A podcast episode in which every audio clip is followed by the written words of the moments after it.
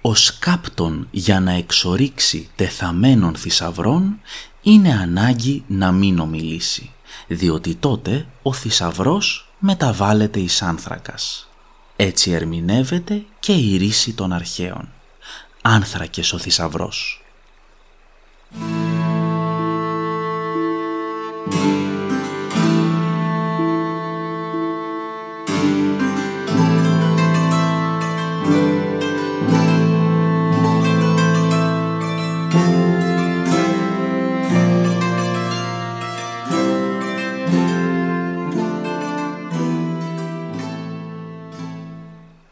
Ακούτε το The Mystic. Στο σημερινό επεισόδιο θα ασχοληθούμε με το θέμα των θησαυρών. Θα δούμε τι πίστευαν τα παλιά χρόνια για τα θαμμένα χρήματα και θα εξερευνήσουμε τις δυσιδαιμονίες που προβλημάτιζαν τους κατοίκους των χωριών. Ύστερα θα μελετήσουμε πώς δρούν οι σύγχρονοι κυνηγοί θησαυρών και θα αναφερθούμε σε διάσημους θησαυρούς που παραμένουν κρυμμένοι μέχρι σήμερα. Πολλέ και διάφοροι προλήψεις επικρατούσι παρά το λαό περί της ανευρέσεως εντός της γης αρχαίων θησαυρών. Μιαν εξ αυτών είναι και η εξής.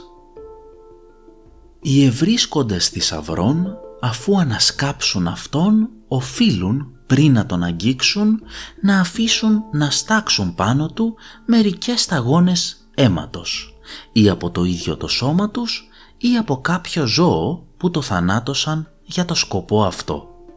Αλλιώς έχουν να υποφέρουν τα πάνδυνα και θα πάθουν βλάβη αν παραβούν των νόμων αυτών. Εις στο χωριό μου, το Καβούσιον Ιεράπετρας στην Κρήτη, κάποια γραία ονειρεύτηκε έναν θησαυρό των Οθωμανών. Ανασκάπτουσα εις το μέρος που της είχε υποδειχθεί εις το όνειρο ή φέρε μαζί και έναν αμνόν για να τον θυσιάσει όταν θα ανεκάλυπτε τον θησαυρό. Κάποιος άλλος από το νεοχώρι Μυραμβέλου δεν συμμορφώθηκε προς το έθιμον τούτο, αλλά τόλμησε να λάβει αμέσως δια των χειρών του τα ανακαλυφθέντα νομίσματα. Αυτός υπέστη βλάβην σωματικήν και ανέμεινε έκτοτε παράλυτος όλες οι ιδέες τούτες έχουν την πηγή τους εις αρχαιότατες παροιμίες και προλήψεις αναφερόμενες και υπό του Παυσανία. Όπως φαίνεται από αυτή την αφήγηση, τα παλιά χρόνια η αναζήτηση και η ανασκαφή ενός θησαυρού διακρινόταν από μια συγκεκριμένη εθιμοτυπική διαδικασία. Στην αρχή κάποιος ονειρευόταν την τοποθεσία στην οποία βρισκόταν ο θησαυρός. Ύστερα ο ίδιος, χωρίς να το πει σε κανέναν, έπρεπε να πάει στο σημείο που του είχε υποδειχθεί και να σκάψει. Όφιλε να είναι προσεκτικός και να μην προτρέχει. Προτού πάρει στα χέρια του τα χρήματα, έπρεπε να ποτίσει το χώμα γύρω από αυτά με αίμα διότι η θησαυροί στην ελληνική λαϊκή παράδοση συνήθως είναι στοιχειωμένη. Όταν είναι κάπου θησαυρός χωμένος, μια φορά το χρόνο, άνωθεν του μέρους όπου είναι ο θησαυρός, θα υψωθεί στήλη φωτεινή διαρκείας μισής ώρας. Εάν όμως κανείς επιχειρήσει να σκάψει εις το μέρος εκείνο, για να ανακαλύψει τον θησαυρόν, είναι κίνδυνος να πάθει κακόν. Δια να αποφύγομεν των κίνδυνων, άνωθεν του μέρους όπου ευρίσκεται ο θησαυρός, κοσκινίζομεν στάκτην, χωρίς να περάσει εκείθεν ζώσα ύπαρξης. Κατά τη νύχτα, το στοιχείο του θησαυρού εις το οποίον οφείλεται ο κίνδυνος του να πάθομεν κακό εξέρχεται και περιπατεί. Έτσι λοιπόν θα αφήσει ίχνη το στοιχιόν εις την στάκτην εκ των οποίων θα συμπεράνομεν αν είναι βούς ή πρόβατον ή άλλο ζώο ή και άνθρωπος. Εάν υποτεθεί ότι το στοιχιόν έχει την μορφή προβάτου, σφάζομεν ένα πρόβατον και με το αίμα του ραντίζομεν όλο εκείνο το μέρος. Κατά αυτόν τον τρόπον επέρχεται ο θάνατος του στοιχιού και μαζί με αυτόν χάνεται και ο κίνδυνος του να αποθάνομεν. Ακολούθως σκάπτομεν και παίρνομεν των θησαυρών ανεφόβου. Φαίνεται πως με κάποιον μαγικό τρόπο το αίμα μπορεί να εξολοθρεύσει το στοιχείο του θησαυρού. Παρόλα αυτά είναι απαραίτητο ο άνθρωπος που θέλει να πάρει τα χρήματα να καταλάβει τι ζώο είναι το στοιχείο. Μόνος τρόπος να το καταφέρει αυτό είναι να στρώσει στάχτη γύρω από το θησαυρό ώστε το στοιχείο να την πατήσει. Από την πατημασιά ο άνθρωπος θα υποθέσει και το είδος του ζώου.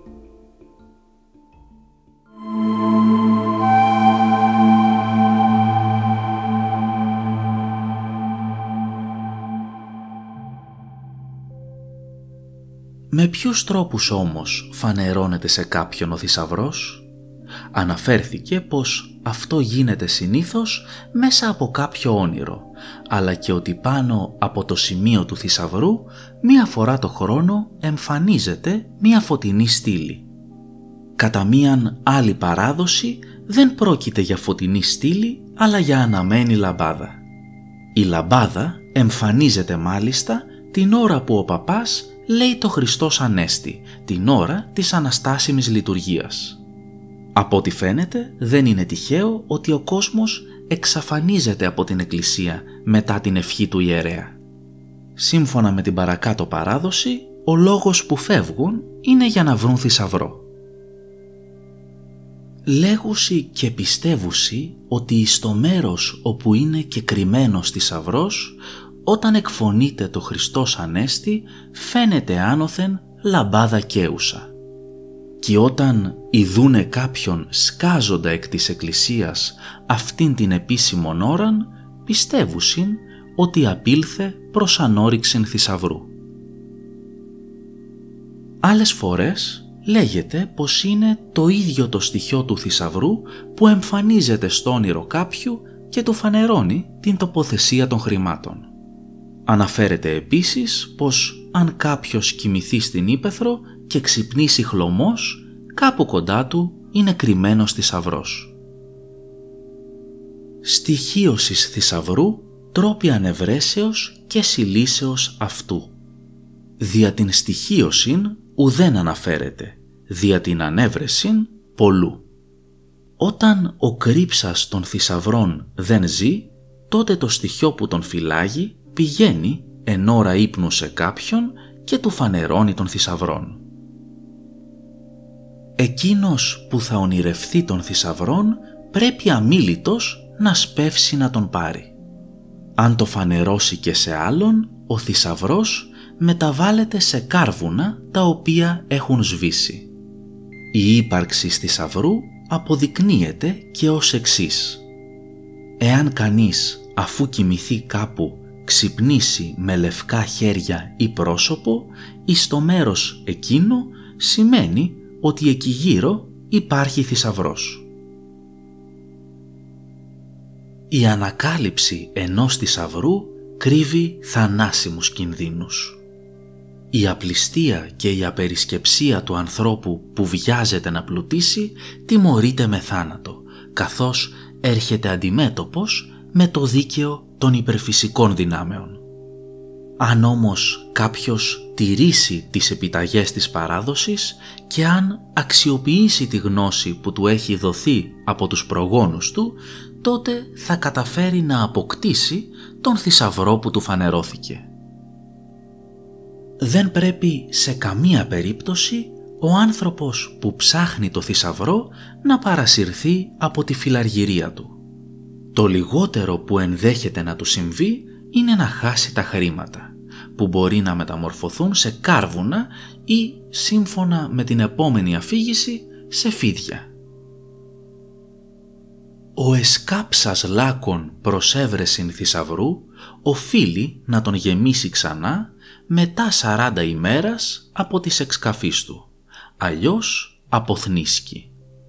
Είναι όμως ανάγκη να μένει ανοιχτός ο λάκκος κατά των χρόνων τούτων, κατά των οποίων ουδής πρέπει να τον γεμίσει, ούτε αυτός που βρήκε τον θησαυρών, ούτε κάποιος άλλος. Όσον χρόνων μένει ο λάκος ανοιχτός, φρονούσιν ότι είναι ανοιχτός και ο τάφος του ευρώντος των θησαυρών. Υπάρχει επίσης η δοξασία ότι χρήματα κρυμμένα από κάποιον μέσα στη γη δεν σώζονται για πολύ καιρό ως χρήματα, αλλά στοιχιώνονται. Μεταβάλλονται δηλαδή σε μεγάλα φίδια που διασκορπίζονται στη γη για να βοσκήσουν. Εξαιτίας της μεταμόρφωσής τους σε φίδια, μεγάλα χρηματικά ποσά τελικά χάνονται. Η ανακάλυψη των θησαυρών λένε ότι γίνεται κατά τον εξής τρόπο. Έρχεται τη νύχτα σε όνειρο σε εκείνους που έχουν τύχει ένας άνθρωπος μαύρος ή ένας γέροντας και τους λέγει ότι στη δίνα θέση είναι κρυμμένος θησαυρός. Να υπάγεις αύριον τη νύχτα, λόγου χάρη, να σκάψεις και θα έβρεις μιαν στάμναν γεμάτη φλουριά. Πολλοί, αν και ονειρεύτηκαν έτσι, επειδή δεν τήρησαν τους ορισμένους τύπους από τη χαρά τους, απόλεσαν το θησαυρό. Βρήκαν στάμνες, όχι πλέον πλήρης χρημάτων, αλλά γεμάτες κάρβουνα. Οι ορισμένοι τύποι που πρέπει να τηρήσει όποιος ονειρευτεί τον θησαυρό είναι οι εξής. Πρώτον, πρέπει να πλησιάσει το υποδειχθέν μέρος μόνος, όχι με άλλον. Δεύτερον, να υπάγει ώρα νυχτερινή. Τρίτον, να ρίξει αίμα επάνω ή στην υποδειχθήσα θέση. Αίμα από το σώμα του. Τέταρτον, όταν υπάγει να μην ομιλήσει παντελώς. Αν εκτελέσει κατά γράμμα τους τύπους τούτους, ασφαλώς θα έβρει τα χρήματα.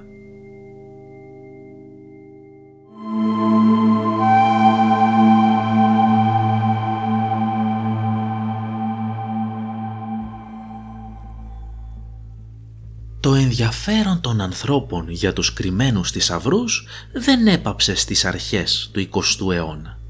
Ίσα ίσα. Φαίνεται πως στην Ελλάδα ο αριθμός των ανθρώπων που ασχολούνται έστω ερασιτεχνικά με τη χρυσοθυρία είναι αναπάντεχα μεγάλος.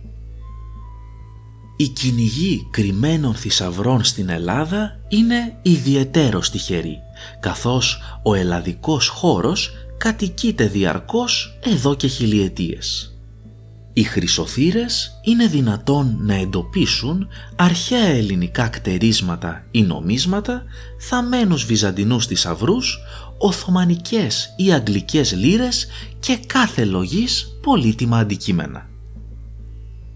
Συχνότερα οι κυνηγοί εντοπίζουν οθωμανικό χρυσάφι πολλοί Τούρκοι που κατοικούσαν στην Ελλάδα επί Οθωμανικής κατοχής έθαψαν τις περιουσίες τους όταν εκδιώχθηκαν μετά την Ελληνική Επανάσταση. Ήλπιζαν πως η Επανάσταση θα τελείωνε κάποια στιγμή και πως εκείνοι θα επέστρεφαν για να βρουν τα χρήματά τους. Φυσικά αυτό δεν συνέβη και έτσι οι θησαυροί τους παραμένουν θαμένοι για αιώνες. Οι αγγλικές χρυσές λύρες είναι επίσης περιζήτητες. Τις συγκεκριμένες φημολογείται πως τις έθαβαν οι Έλληνες αντάρτες κατά τη γερμανική κατοχή. Οι αντάρτες λάμβαναν τα χρήματα από τους συμμάχους προς ενίσχυση του αγώνα τους και λέγεται πως τα έθαβαν για να τα προφυλάξουν από τους κατακτητές και για να τα χρησιμοποιήσουν στο μέλλον. Όσον αφορά τον εντοπισμό των θησαυρών, αυτός γίνεται με ειδικούς χάρτες που φτιάχνονταν από εκείνους που είχαν κρύψει τον χρυσό. Επομένως, αν κάποιος θέλει να βρει το θησαυρό, χρειάζεται απλώς να βρει και τον αντίστοιχο χάρτη. Παρόλα αυτά, τα πράγματα δεν είναι τόσο απλά, καθώς οι περισσότεροι από τους υποτιθέμενους χάρτες θησαυρών που κυκλοφορούν είναι πλαστή. Έτσι, ο επίδοξος χρυσοθύρας πρέπει να ερευνήσει τον θρύλο του θησαυρού που κυνηγάει, να μαζέψει κάθε πληροφορία που ίσως του φανεί χρήσιμη, να εμπιστευτεί το ένστικτό του και κυρίως να οπλιστεί με υπομονή και με έναν καλής ποιότητας ανιχνευτή μετάλλων. Αν τελικά φτάσει στον θησαυρό που αναζητά, ο κυνηγός πρέπει να είναι ιδιαίτερα προσεκτικός. Από τη μία μεριά είναι πιθανό τα χρήματα να είναι παγιδευμένα με κάποια νάρκη. Αν κάποιος χρυσοθύρας είναι απρόσεκτος, η αναζήτησή του μπορεί να τελειώσει άδοξα. Από την άλλη, τον ίδιο θησαυρό μπορεί να τον ψάχνουν περισσότερα από ένα άτομα. Ο χώρος της χρυσοθυρίας προσεγγίζει επικίνδυνα εκείνον της αρχαιοκαπηλείας. Αν τα χρήματα που παίζονται είναι πολλά, ένα κυνήγι θησαυρού δεν αποκλείεται να οδηγήσει σε σκηνικά που θα μας θύμιζαν άγρια δύση. Ιστοσελίδες και ομάδες που ασχολούνται με το αντικείμενο προειδοποιούν όσους σκοπεύουν να καταπιαστούν με την αναζήτηση ενός θησαυρού να προσέχουν. Δεν είναι λίγοι όσοι θα εγκληματούσαν για να τους αρπάξουν τα λάφυρα. Από όλους τους θησαυρούς που φημολογείται πως βρίσκονται στην Ελλάδα, μεγαλύτερος λέγεται πως είναι εκείνος του Αλή Πασά των Ιωαννίνων. Αποτελούμενος από λύρες, πολύτιμες λίθους και άλλα τιμαλφή, ο θησαυρός του Αλή Πασά προσελκύει μέχρι σήμερα το ενδιαφέρον πολλών χρυσοθήρων. Η περιοχή στην οποία βρίσκεται ο θησαυρός δεν είναι γνωστή. Εκφράζονται απόψεις ότι ο θησαυρός μπορεί να βρίσκεται στα Γιάννενα, στην Καρδίτσα, στα Τρίκαλα, στην Κέρκυρα ή στη Λευκάδα. Πολύ διάσημος είναι και ο κρυμμένος θησαυρός του Κιαμίλ Μπέι. Ο Κιαμίλ ήταν πασάς της Κορίνθου και την εποχή της Επανάστασης ο πλουσιότερος Τούρκος της Πελοποννήσου. Στις 23 Σεπτεμβρίου 1821 ο Πασάς συνελήφθη και φυλακίστηκε από τους επαναστάτες. Κατά τη λαιλασία του κάστρου του βρέθηκε ένα μικρό μόνο μέρος της περιουσίας του το οποίο και χρησιμοποιήθηκε για τη χρηματοδότηση του αγώνα.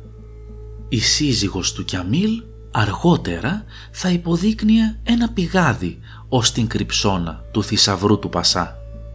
Εκεί ο Δράμαλης θα έβρισκε 40.000 πουλιά γεμάτα με χρυσά νομίσματα.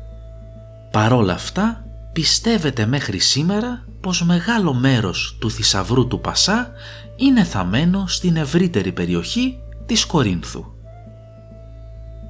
Πολλούς θησαυρούς θεωρείται πως κρύβουν και οι δασωμένες πλαγιές της οροσυράς της Ροδόπης. Εκεί θρυλείται πως είχε κρύψει τον θησαυρό του ο Οθωμανός ναύαρχος Καρά σε μια απόμερη σπηλιά της οποίας το στόμιο είχε σφραγίσει με έναν μεγάλο βράχο. Στην ίδια περιοχή φημολογείται πως είχε κρύψει τα λάφυρά του και ο βούλγαρος αντάρτης Αποστόλ Πέτκοφ. Αυτά για τους θησαυρούς. Αλήθεια δεν είχα ιδέα ότι παίζει στην Ελλάδα σαν σπορ το κυνήγι θησαυρού. Καραμπίνες, ανιχνευτές μετάλλων και λαογραφική έρευνα για να εντοπιστούν τα ίχνη του θησαυρού. Πραγματικά θα μπορούσε να γίνει μια σπουδαία ταινία. Και τώρα η πιο smooth και cringe αλλαγή θέματος ever. Ταινία είπα. Ε λοιπόν η επιλογή της επόμενης ταινίας που θα σχολιαστεί στο Mystic είναι στα χέρια σας. Μπορείτε να ψηφίσετε την ταινία που αγαπάτε στα σχόλια του επεισοδίου. Το ψήφισμα θα τρέξει για δύο εβδομάδες, οπότε πάρτε τον χρόνο σας. Την νικήτρια ταινία θα την παρακολουθήσουμε μέσα στα Χριστούγεννα. Το επεισόδιό της θα βγει στις αρχές του νέου έτους, ώστε να προλάβετε όλοι να τη δείτε με την άνεσή σας. Και πάλι σας ευχαριστώ όλους για τη στήριξη, για τα μηνύματα στα social και για την ενεργή συμμετοχή σας. Τα λέμε στο επόμενο επεισόδιο.